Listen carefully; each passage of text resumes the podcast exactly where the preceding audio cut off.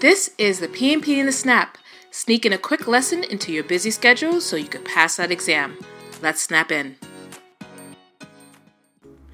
The planning performance domain is to proactively develop an approach to create the project deliverables. Because each project is unique, the amount, timing, and frequency of the planning varies. With that, there are variables that influence how project planning is conducted.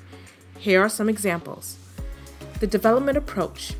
This is used to execute the project. This can influence how and how much and when planning is conducted. The project deliverable.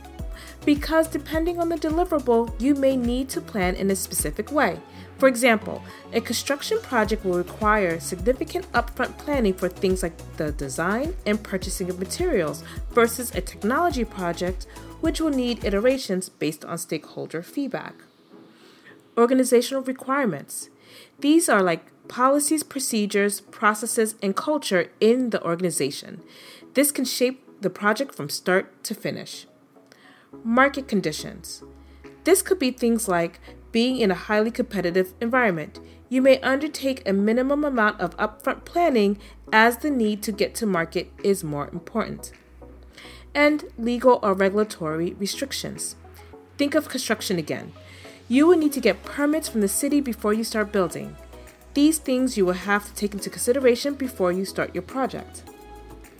When it comes to delivery, planning begins with understanding the business case, stakeholder requirements, and the project and product scope.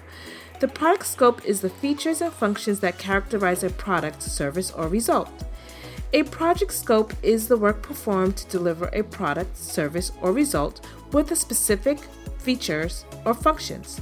Once you know and understand your product or project scope, you can determine which approach you want to use to deliver the project.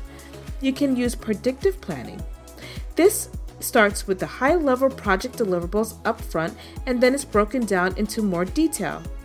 This approach can also use scope statements and/or work breakdown structure, also called WBS, to break the scope down into lower levels of detail.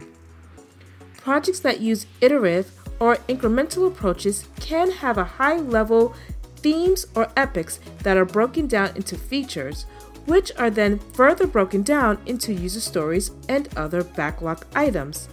This approach defers a decision to allow the project team to consider multiple options until the cost of the future delay exceeds the benefit. It reduces waste by not expending time into developing plans for work that may change or may not be needed. That is your PMP and a snap. We'll see you again next week.